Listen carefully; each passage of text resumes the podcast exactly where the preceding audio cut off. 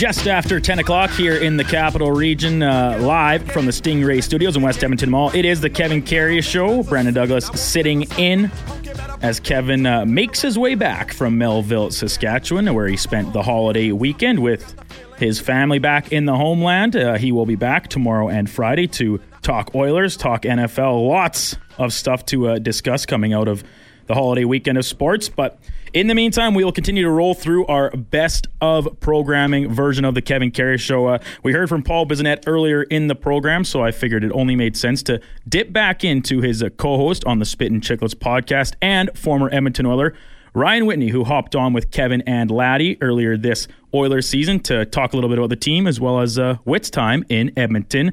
Whitney brought to you by Mr. Rooter. Mr. Rooter, there, sports fans like all our listeners and are pumped that Sports Talk Radio is back. For all your plumbing needs, go to mrrooter.ca. Here is Ryan Whitney. Let's welcome in from Spittin' Chicklets, Ryan Whitney, former Oiler defenseman. Morning, Whit. You're with Karius Schmid. Thanks for coming on Sports 1440. This is going to be a lot of fun. Oh, yeah. No problem, guys. Thanks for having me. Laddie, you reached out. Haven't talked to you in ages. I, I was glad to come on and chat it up. The what? dime piece. Oh, I miss you, buddy. so when, I miss you too, Laddie. Laddie. so when you got the text, you must have been going, "What the heck? Laddie's on radio." Not swearing on the radio. Did, I did think that. I said, he, he, what do you mean? That guy could barely speak when he was yelling at the entire team in the locker room to work out harder and get some muscles like he always had with his shirt off. But you know what? if I if I can be on a podcast, Laddie can be on the radio. So I'm glad to join. He's popular like you wouldn't believe in this city, Whit, and he goes to the gym still at four in the morning. Five. Of course he does, because he, he's a lunatic. Yeah, true that. Yeah, I have that side of it. Yeah. Uh, I don't even know where to start with this. Uh, what you, I mean, you were here for several years, and you were always very jovial with the media. You always loved the, you know, the interviews and things like that when we talked to you. But did you ever think that from that point uh, at the end of your career, it would end up to be where you're, you know, the Spittin' Chicklets podcast, everything else that you guys have been doing, it would ever get to this stage? No, no, not at all. It was just something to kind of start and, and have a good time with at the beginning, post playing, and, and still talk about the game. So I think obviously Biz has kind of ratcheted it up or made it made it what it is in terms of uh, the popularity and, and doing way more. I wouldn't have done nearly as much as we're doing now if it was up to me. But you know, then obviously the Oilers they start getting going. You see McDavid, you see Leon. I remember the fan base, the passion, and the disappointment, and all of the struggles that we went through. Geez, it was a complete battle and a complete grind. But I saw, and I remember watching when I was first in the league, the, the Cup final against Carolina and, and the mm-hmm. madness at the beginning of every year at Rexall. And I want the team to be good. I, I, I'll always root for the team. But at this point, this year, I might be done. I mean, I don't know what to say. I, I, I, I, I love watching them for the most part until this year happened. I think the expectations were were probably granted, but maybe a little out of hand, just because it creates the excitement and the thought that oh, we're going to dominate every game and and we're never going to be uh, struggling the way we even close to struggling right now. So it, it, it's just a shocking start to a year and and a major disappointment because those other years there weren't expectations. Yeah. We were bad. We were very bad. Yeah. This year we were supposed to be the top dogs or one of them, yeah. and we're now playing the Sharks for dead last in the league on November 9th. What the? What, what? I'll tell you right now. Biz said it, and I agree. They need to go on the road and get completely waffled. I agree. To play guilty. And people, Laddie, people laugh at us for that. They say, "What are you talking no, about, pro no, athletes?" No, no, I don't care. You have to go have a time with the guys and show up the next day guilty and earn a win. I don't know what else to say. Uh, guilty, guilty games. I, I also, guilty. I guilty games are the best, man. They bring the group together. Like you can laugh all you want but it's been around for ages. Mm-hmm. You go on the road, exactly. get absolutely annihilated, show up next day, have a great stories.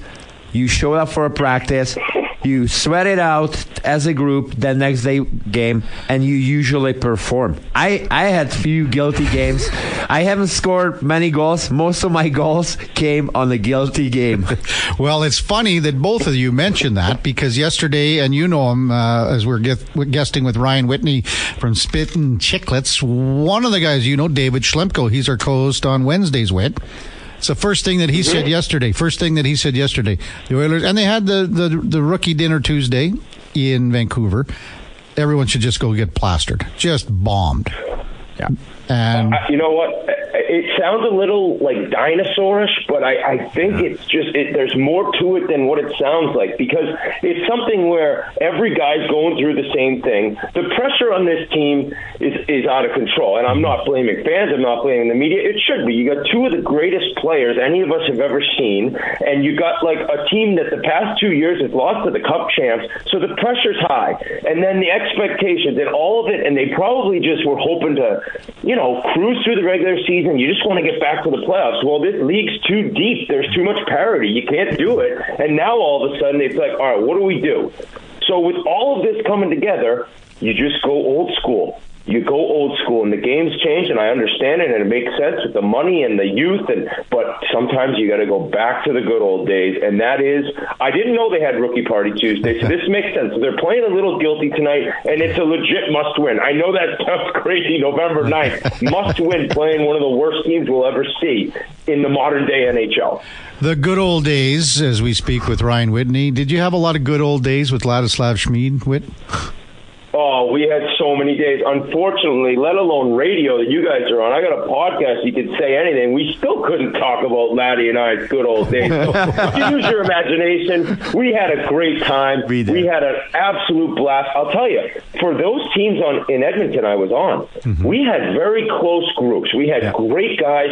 Uh, Shawn Horcoff was an awesome captain. Yeah. Laddie, Tom Gilbert, Sam Oh. Gagner, Cogliano, one of the funniest people I ever met. Yeah. The list goes on and on. It was just, it was just a struggle bus on the ice. Yeah, unfortunately, yeah, the team wasn't good enough, man. Like it, it is what it is, but I agree. We had a we had a really really tight group, and it was enjoyable.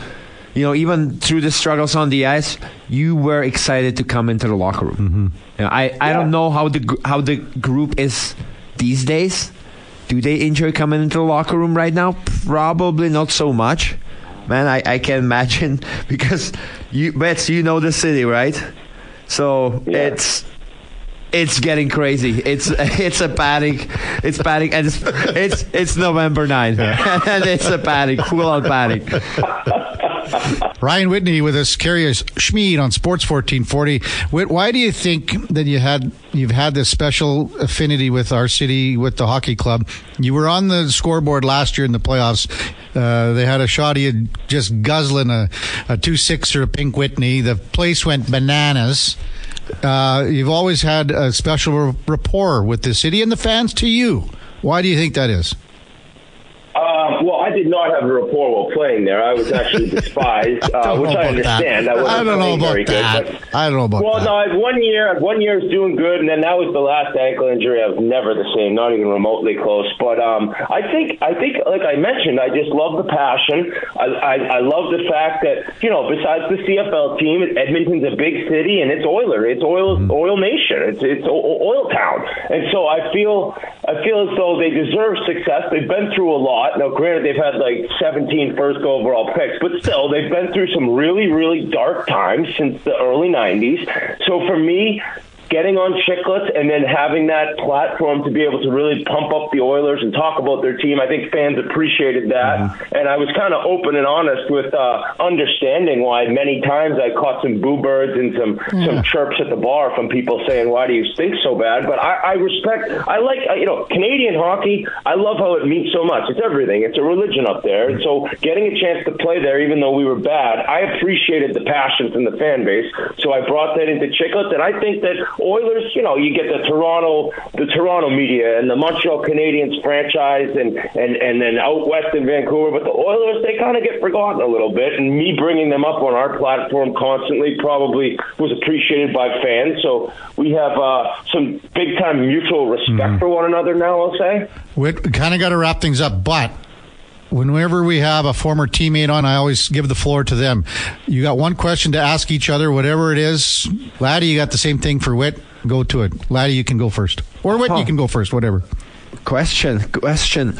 I Jeez, I- put on the spot here. Yeah. no, but uh, I wanted to talk about the Sandbagger man. I I watched it on social media, and do you have a chance playing with Biz? I know you have been. I watched you have been pretty hard on him. Does it? Does it? have you destroyed his confidence yet, or he just No, does, no, he just no, no. brushes it off? He's solid. He's sol- he's he's not a good golfer, but he's very clutch, and a lot of time, and he's a great putter, and I think at putting. Um, so we've had we've we've won ten in a row, and now the next one I actually fly out to L.A. on uh, Saturday morning, and we are playing Teemu Selanne and Jeremy Roenick. So that's a big matchup. Roenick's a great golfer. Apparently Selanne's really good too. If we win that one, we may never lose again. So that's kind of on my mind. But I appreciate you watching. Anyone who hasn't watched Spittin' Chicklets on YouTube, check out the Sandbagger golf matches. Um, Hilarious. My question for you would be, uh, oh, yeah, this is hard, guys. There's not much I can ask them unless we're privately chatting. What, what do you bet? What do you? What, what's your max bench right now? You still got the pecs ripping and the big, big old. I can't. I had bunch of I, I had a bunch of neck surgery, so I gotta be really smart. I don't go for the heaviest, heaviest, but Okay. but don't worry, my body still looks uh, in a pristine, pristine condition. Uh, you know, six to eight pack. Uh, you know, just the old laddie, laddie daddy. Oh, yeah. All right, I got one more question before I got to run. Kevin, it's for you because I got tagged in all the stuff about the show today, and I clicked on your Twitter. Why did you block me? Why am I blocked by you? On- oh my God! I didn't even know that.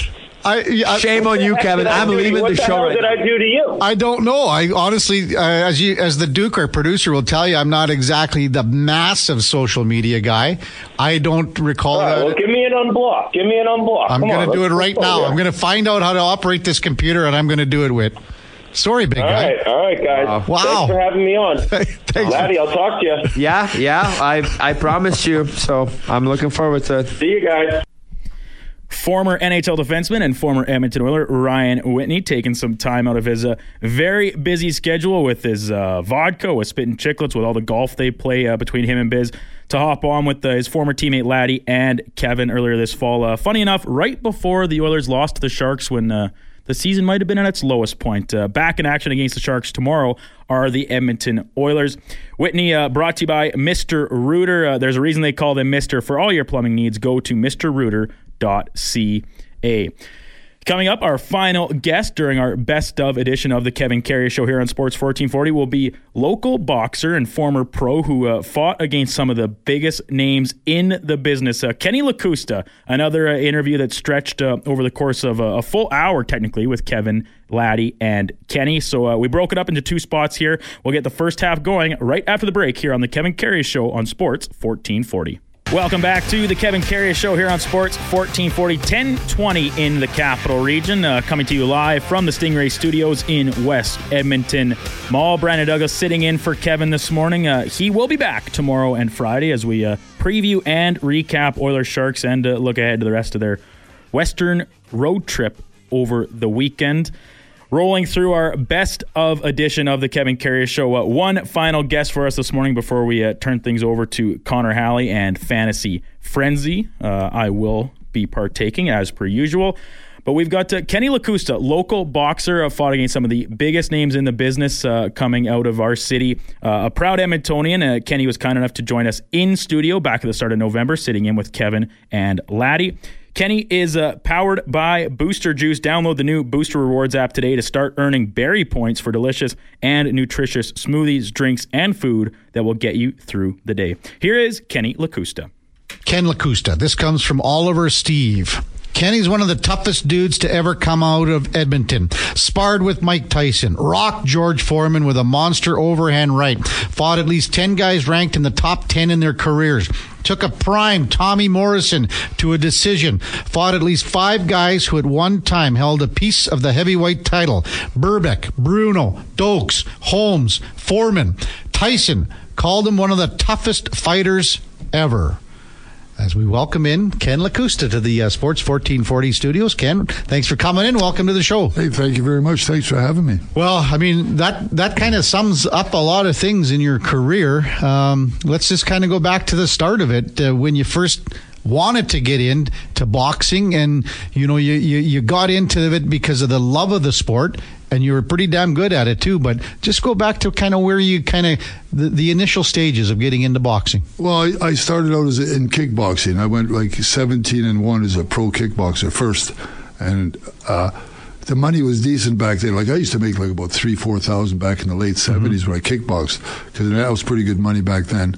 And uh, then I thought, you know, there's so much more money in boxing. I was kind of boxing as you kickbox. You learn to box, and you know, a lot of the uh, beat the world cruiserweight champion kickboxing, and he beat me once. I beat him once, and then I, I went into boxing, and it, it was a it's a tough road. There's so many good fighters out there, and if you want to make money, you always have to fight. Uh, if, if you want to make 15,000, 25,000, 50,000 per a fight, you can't be fighting just guys and building up a record and be 35 wins and be a big uh, a, a guy that everybody, wow, what a good record, but you're not making no money. You got if you want to make money, you have to fight a real guy, and then and then they, then you get paid.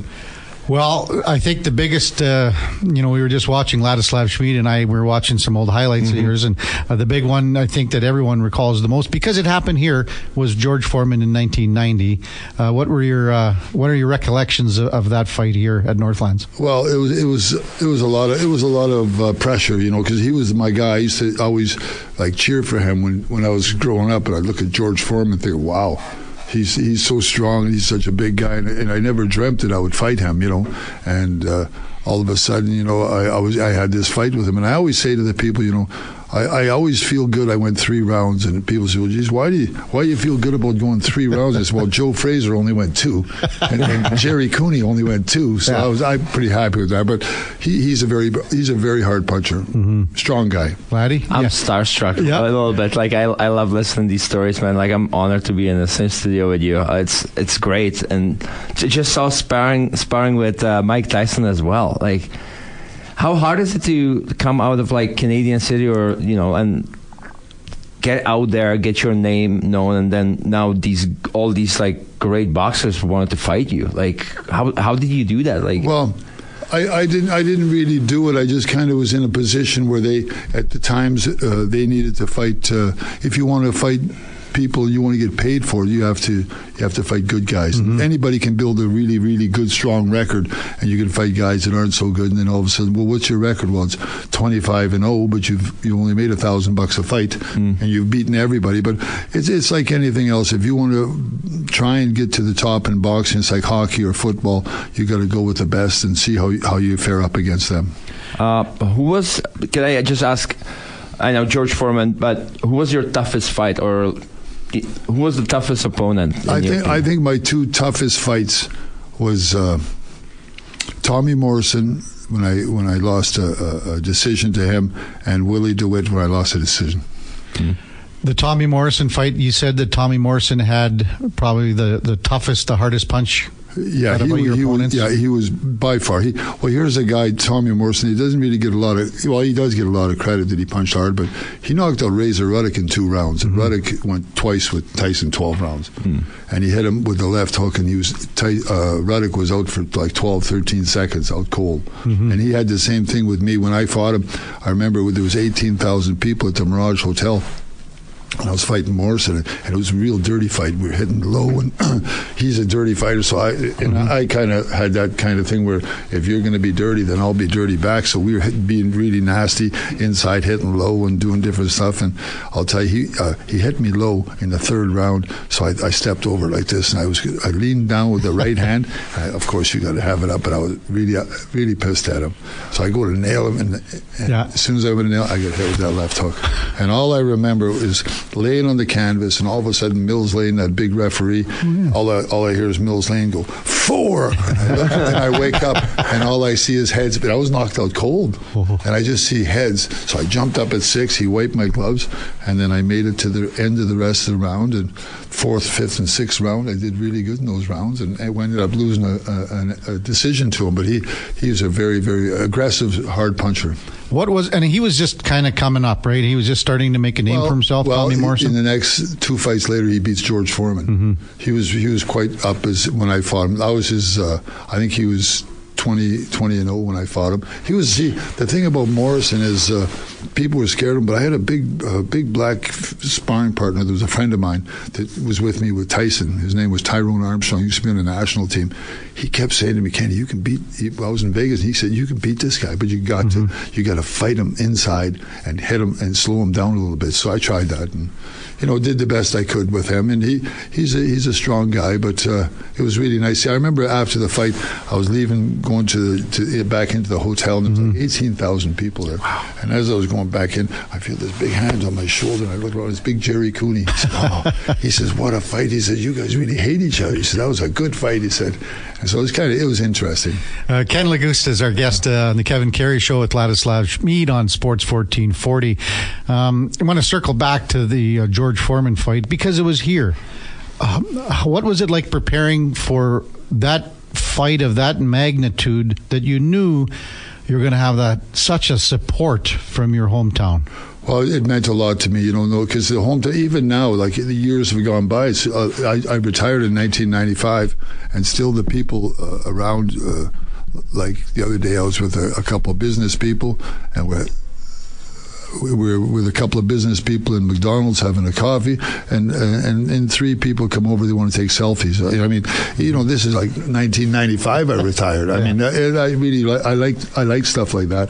It, it really bodes, bodes well for the city because the city is a real sports city, and they like to, you know, they like to back their sports. Uh, Scotty Olson, Al Ford, all the people before me, before me and with me that box. But uh, yeah, it's it's it's nice to to fight in your hometown. The only thing that upsets me a bit with the George Foreman fight, which is kind of upsetting, is HBO was going to do the fight, and then three days before the fight, Seth Abraham, the head guy for HBO, pulled out of the fight, Oh. and that cost me like two hundred and fifty thousand US extra uh, for that. Back then. and then after, yeah, then after that.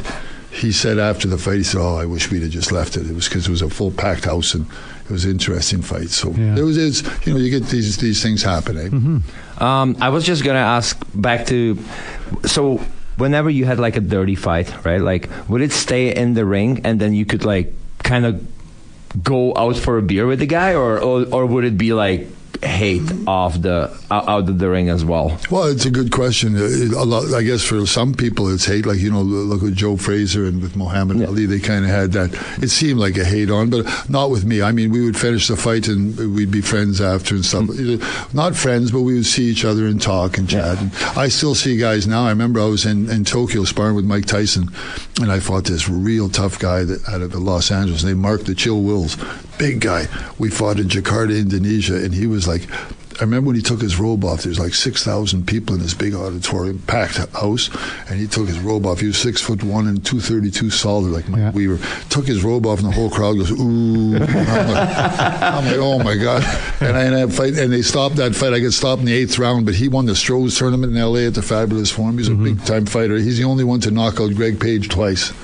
And I mean, uh, uh, you know, but I I seen him in Tokyo. He was sparring with Tony Tubbs, and I was sparring with Tyson.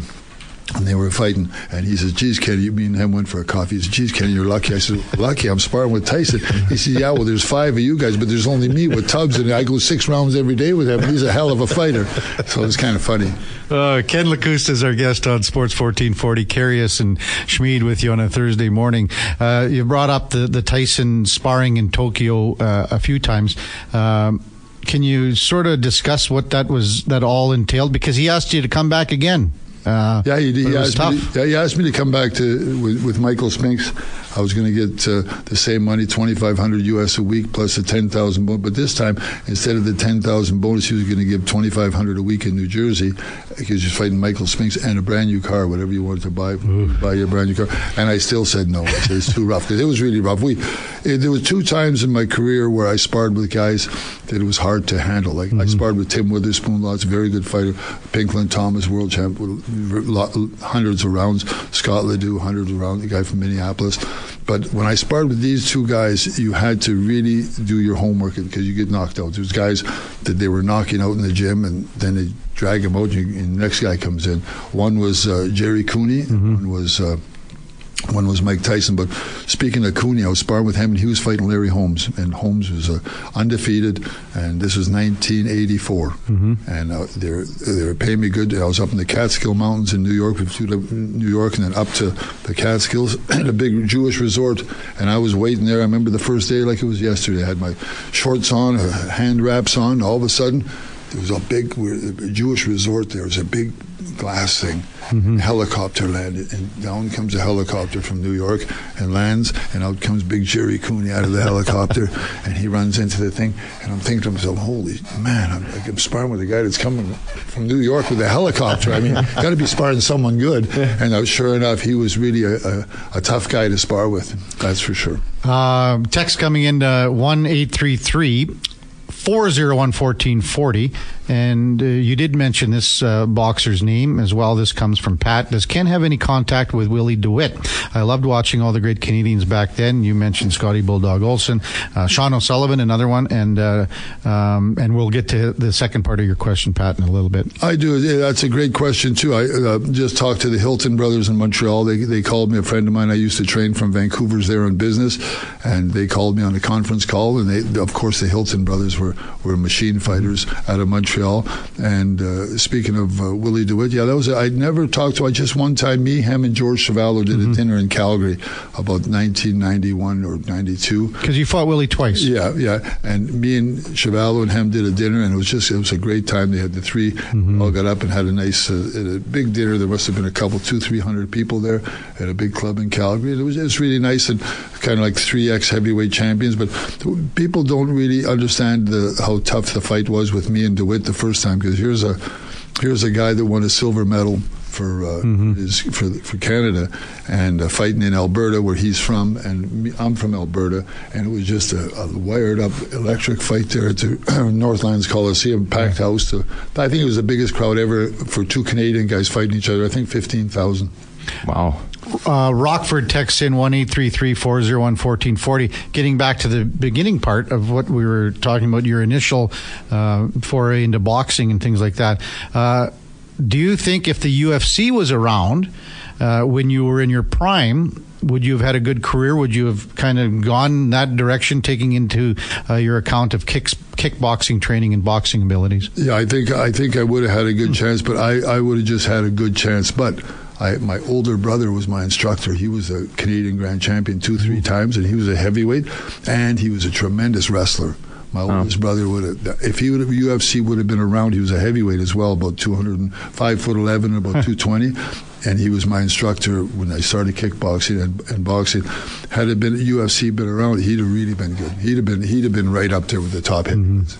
Yeah. Um, I honestly, I, li- I like MMA, Yeah. but I like boxing even more. I, I think it's just such a traditional sport. I, I just I just love it. Um, just wanted to ask you, what are you doing now? And is there any upcoming young Canadian boxers that we should be excited about? Yeah, there, we we have the, uh, one from Edmonton here. uh, I train a couple of young fighters. One Okay. one 12 year old, one 15 year old, and uh, and of course Ethan Hallaby. He's he's two and zero as a pro. He's uh, uh, six foot one and a half, and he weighs about 165 pounds, 160 pounds. A real good puncher and a real nice kid from a nice family. So I, I really enjoy training him. You know, icing on the cake is when you train somebody that. Also is a good person and a nice human being and a kind person. You can see it in him. You know, he, he speaks nine. He's always thank you, always this, and he, just a just a nice. So that it adds a lot to, to training somebody. When you train some, it's just like a coach. If you're coaching a, an NHL team, I still feel in my heart uh, like Craig MacTavish was a heck of a coach. Had he had a little more more horsepower. See, people always say, "Oh, geez, uh, Angelo Dundee is such a good trainer." Well, you had Sugar Ray Leonard and Muhammad Ali. I mean, it's pretty nice when you got those kind of guys. I mean, if, if, if Craig MacTavish might have had a, a Connor McDavid or, or some of these top players, you know, because Craig Craig didn't have didn't have those type of, and and I liked them because I like guys that, that fight through uh, adversity and things aren't going good. You you still. Uh, Working hard and you're being a, a, a professional, and I, I like our team now. I, I really like the way our team looks now. Uh, The only thing I don't like about our team is a couple of the guys aren't playing to the way they were drafted. You know, and, and one I just love this guy. He's a tremendous skater, Darnell Nurse, tremendous skater. But we drafted him. This is a big brother that can fight a bit. This is a big brother that should be tough. He should be like Sle- Sme- uh, uh, like Yeah, you were, yeah. like, like you were in front of the net. Like in front of the net, Yeah. nobody should be sitting there and trying to deflect pucks when he's there. He should be pushing them right out. He should be rough in the corners, and he should drop the gloves when they're big. Deal. I don't care if he's getting fifty million a year. The guy's bothering someone else. You drop the gloves, and if he does that kind of stuff.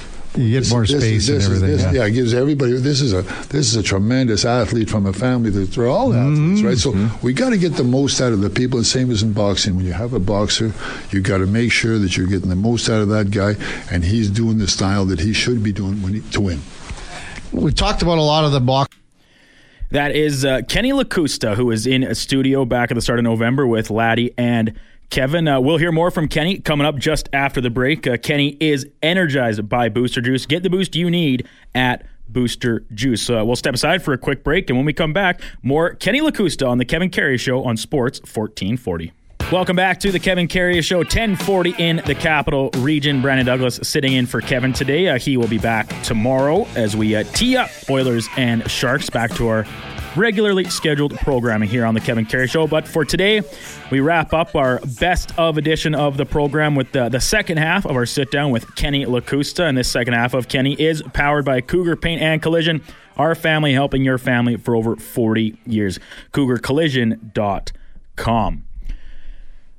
Coming up at the top of the hour is Fantasy Frenzy with myself and Connor Halley. And then uh, at noon, we'll have a bit of a hybrid edition of the uh, lowdown without low tide. Uh, both Alan and Declan uh, also enjoying the extra day off. So it'll be half more best of Kevin Karius, and then uh, the second half, some best of the Jason Gregor shows. That's uh, wrapping up the first half of the day, and then uh, the Jason Gregor show will get underway at 2 o'clock with Connor Halley sitting in for Gregor as we also run a collection of Gregor's best of interviews over the past four months. But before that, uh, we will wrap up here with part two of Kenny Lakusta.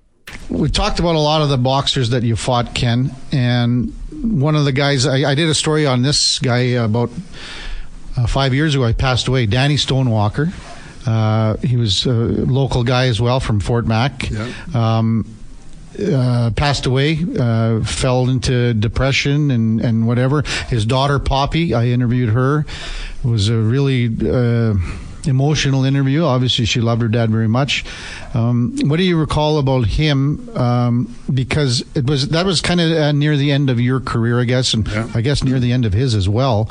Uh, what do you recall about uh, Danny Stonewalker uh, and what he meant to the sport of boxing? Well, I remember Danny Storm, me and him sparred a lot of rounds. He was a tough guy. I fought him as, as well. I stopped him in the eighth round. He just fought Michael Moorer in, in Detroit. And uh, he, he, when he was fighting Michael Moorer, Michael Moorer was undefeated. Michael Moorer was really, people were scared of him like they're scared of Tyson. He was a big heavyweight and he was the, the champion. And, and Danny Stonewalker fought him in, in Pittsburgh at the, where the Penguins play hockey, the old arena. Igloo. Yeah, in the igloo. And and Danny come to the weigh-in, and Emanuel Steward was uh, the the trainer for uh, Michael Moorer. And Danny walked in there with uh, with Murray Gregg, that used to be Yeah. the Sun writer for the uh, sports boxing for the Sun. And and Danny walked in with a T-shirt that had a big Indian chief on it said, "I fear no more." and you walked in, and Emanuel Steward and these black, all the brothers that were looking at this guy like, who's this guy think he is? This is Michael Moorer, and you, you fear? So, anyways, in the fight, uh, Danny went eight rounds with him in a, for the for the or for the cruiserweight championship, and and got stopped on cuts in the eighth round. And Danny was a tough, tough warrior. He was a he would lay it all out there on, on the in the ring. That's for sure. Uh, so, Laddie, did you? I mean, you fought quite a few times and stuff. Did you ever take like boxing lessons? I know Daryl Duke did some with Georges Laraque and things like that. Anything like Uh, that for you? in- Czech, in, in the summer, I would, uh, I would, uh, yeah, do a little bit of boxing as part of my training. Mm-hmm. Um, be like I always try to encourage young guys, like uh, even with the Oil Kings. Some of them are like Mm-hmm. y- you feel like they're a little uh, uncomfortable in uh, rough situations, or they don't feel, you know, um, you, you just you just feel they're not yeah like comfortable in this situation. So like i really encourage younger guys take boxing lessons. Uh, it's good for your cardio. It's great for part of the training because we always do everything like we, we do cardio with our legs right? It's a full body. It's totally different. It's like it's it's really hard to spar or just punch back. But it, it gives you confidence too like it's huge for confidence. And you know I, I don't like the new generation i don't think they believe in it. Mm-hmm. But i really want to encourage even young hockey players you don't have to even fight but you just have another tool in your toolbox. Yeah. you know you know what you're doing out there. Besides it's a great cardio. So like i i talked to some guys from oil kings. When I played in Czech, we actually we actually had a guy from uh, players development. He's big big uh, big on boxing. Jan Ludvig. He was a scout for new jersey. He played here too in the nhl a little bit. Um, and that was his thing. He would take all the young guys and he would spar spar with them like just at the arena. And you should see the confidence Mm-hmm. boost it, it gave the young guys. Um, his his son uh, just made it the penguins. Uh, and his routine was I they train out of in uh, Kamloops. So his routine would be his son would wake up, run, uh, go for uh, for a gym, and then he would have almost everyday boxing lessons. And his son Johnny is pretty tough customer, but it would be almost daily. And boxing was a big part of his training. Like I, I honestly wanna if you don't have confidence or you know you don't feel comfortable on the ice in these rough situation, just give it a shot. You don't have to do Mm-hmm. it every day. Ch- Through the summer, like once, twice, three times. I did it usually three times a week.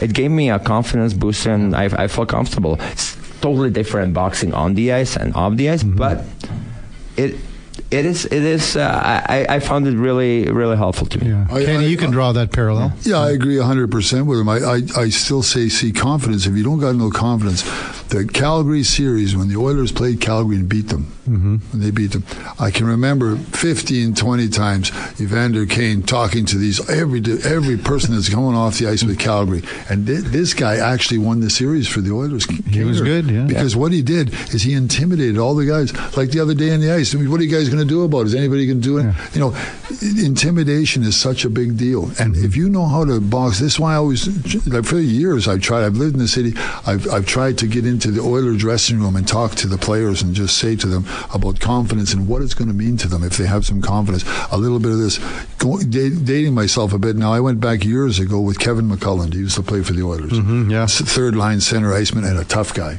And he wanted to learn some boxing, so I was helping him with boxing. Yeah. So all of a sudden, he gave me tickets to the game after showing him how to box. And he was a tough guy, and he was coming. Oh, he was really- very tough. He was a tough guy, and he would work really hard. Oh, Kenny, is it? And I've been doing this. I said, no. I said, listen, you, every time you punch, you have to breathe.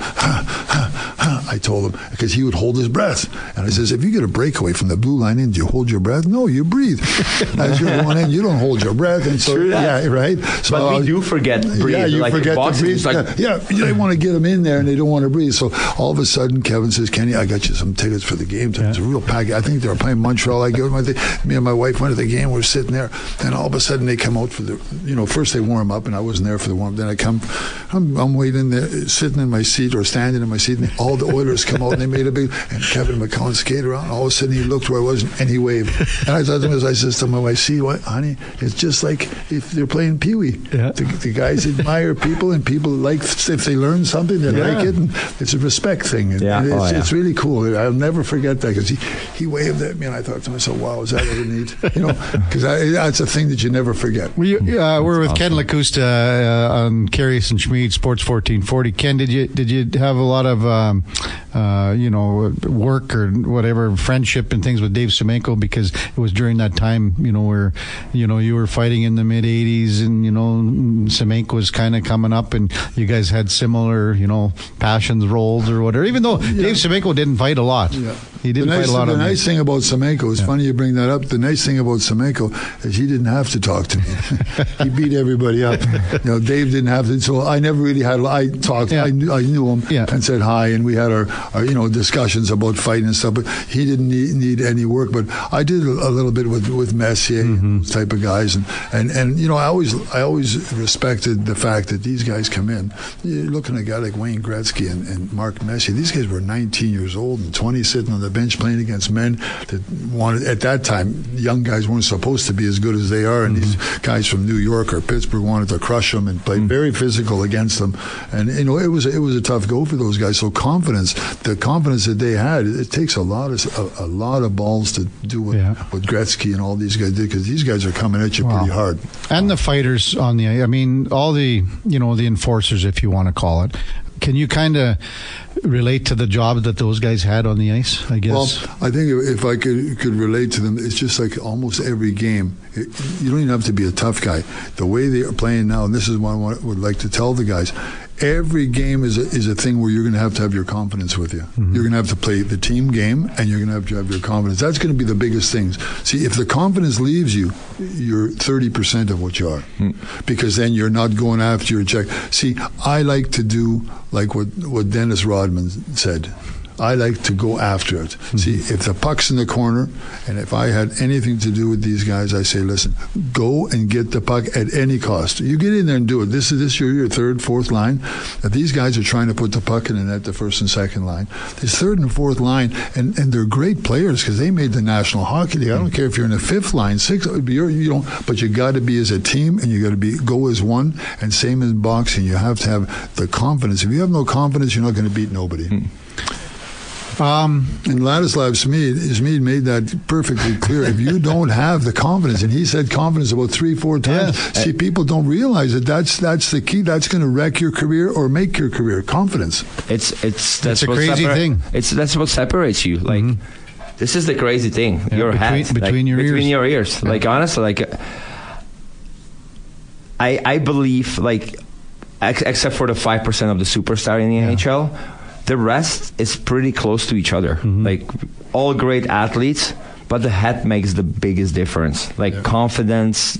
Confidence, like in, in confidence, Mm-hmm. is everything. Your your your head is everything. Ken Lakusta with us. Uh, sorry, Kenny. Go ahead. I was just going to say, like you you know, when, when you got your confidence going, then you can you can throw a better left hook. You're more aggressive. You want to fight. When your confidence is with you, when your confidence is with you, you're in good shape. You dotted all all the I's and crossed mm-hmm. all these. And with hockey, the same thing. When your confidence is there, you go in the corner with a chip on your shoulder. You don't. Someone push you, you push them right back. Someone hits you with a stick, you hit the stick right back. You got to be a tenacious player in this league if you want to stay. It, obviously, you got to do everything else. It's unbelievable mm-hmm. the speed they go and stuff, mm-hmm. but you have to have confidence. And, and, and if I had anything to do with them, I would make sure that these guys are, are reading books or listening to people that can help build that up because that's a, we used to do that in boxing with Anthony Robbins. I'd read his book, I did this, I did that because it really plays heavy on you. I remember one fight, if I could go back to uh, when I fought Larry Holmes fighting Larry Holmes in Biloxi, Mississippi, and they got a big sign in the front of the, the casino. It says Larry Holmes versus Ken Lakusta, Budweiser, this huge sign, and uh, get into this fight now. And the night of the fight, and big red. Uh, uh, carpet kind of a see-through curtain like a red one.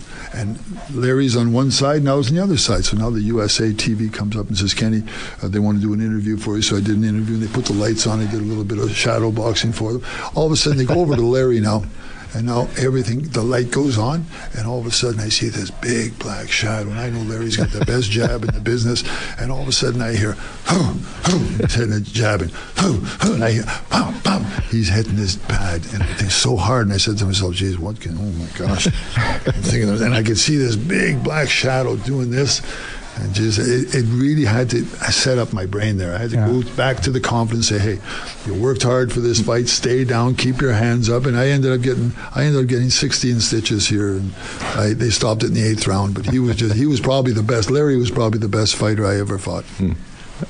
Former Canadian heavyweight champ uh, Ken Lakusta is with us on Sports 1440, Karius and Smid. Where are we, uh, Ken, in the um, Edmonton boxing scene, the state of boxing? I mean, COVID, you know, it, it hurt a lot of things. Boxing was uh, one of them. I mean, where are we at? Like, uh, are we in a good spot? Are we moving forward here? Yeah, we are. We're in a real good spot. We in Canada. There's two main cities that put shows on: Montreal and Edmonton. They're they're known as the two biggest boxing uh, cities in Canada.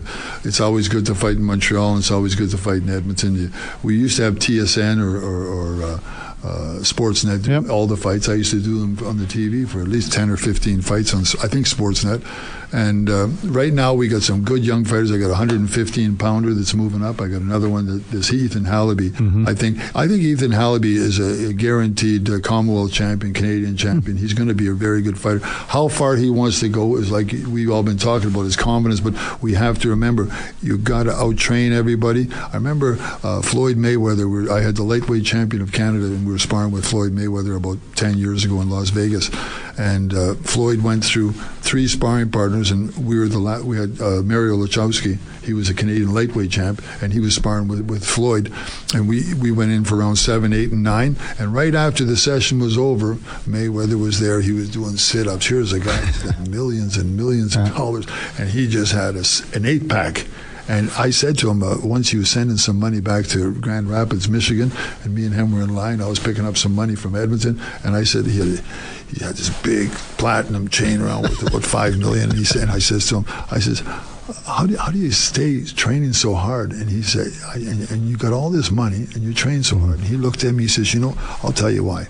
He says, because when I go and I look, and me and the Spanish guy, whoever I'm fighting, we get head to head there, and just before the fight starts, and we're looking at each other. I say, okay, you're you might be in the same shape as I am. Okay, I'm probably in better shape than you are. So just let talent come out and see who who's got more talent. Mm-hmm. And and if you do the stuff that Floyd said, work hard, train hard, and have that confidence and, and be prepared. You know, you got to be prepared. Then, and you got the talent. Then you have a chance to, to go on and become something. But you cannot let one of those things stop because if one of those things stop, you're not going to go far.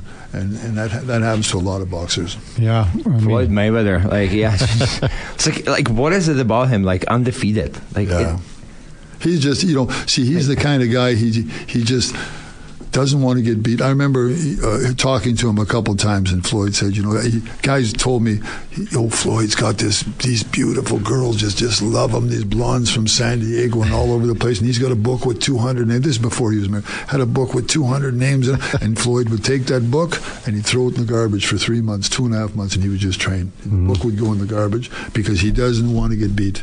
And if you prepare like that, whether you got a hockey team, whether it's a little league baseball team, if you're the type of coach that can see the best coaches in the entire world are the coaches that can get into the computer. Yeah. Once you can get into the guy's head, get the guy doing what he's supposed to be doing or how he's supposed to play for, for your team, not for anybody else's team, then you can move up as a team and, and, and win championships. You know, you know, our city's been blessed with so many um, great boxers. Ken, you're one of them. I mean, Scotty Olson, uh, Jelena Mrdjenovich. Can't forget about Jelena. Oh, my she's friend. done, Jelena, yeah. she's done uh, remarkable things in the sport. Uh, uh, missing a couple things, just a couple guys off the top of my head, Ken, that have come through here. Well, I the, mean, the Stonewalker, Danny Le- Danny- Stonewalker. yeah, and uh, the, well, yeah, we Al had it- Ford, Al Ford, Al Ford, yes. probably of, Yeah. of all of them, uh, Yeah. he was. He was Probably, the pioneer, He probably? was probably the best of them all. and he was You know, one of the first. Yeah. I remember when back in the, we were training at Panther Gym, and Al was fighting Boom Boom Mancini in Chicago, Mm-hmm. Chicago Stadium,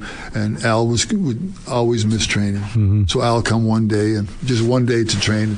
He's fighting Boom Boom Mancini, the number one contender in the world in Chicago, and Al hit the bag once, and Al says, "Ah, I just don't feel like training." I said, "Well, Al, you're fighting in a week." He says, "Ah, I'll do. I'll be okay." Yeah.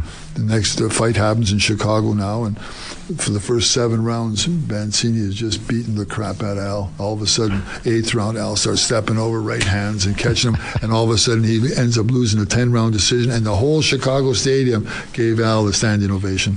You know, that's cool. Um, we're going to kind of wrap things up here, Ken, but I wanted to kind of end on, you know, the boxers, you always see it and you, you hear it, you know, the health isn't there. Your health, thankfully, is there. Is there. Um, you, you know, you're, you're all together and like that can't be said with a lot of boxers. You know that better than anyone. But I always recall the end of that story that we were showing Laddie in the break. You're talking with uh, Vinny Pazienza.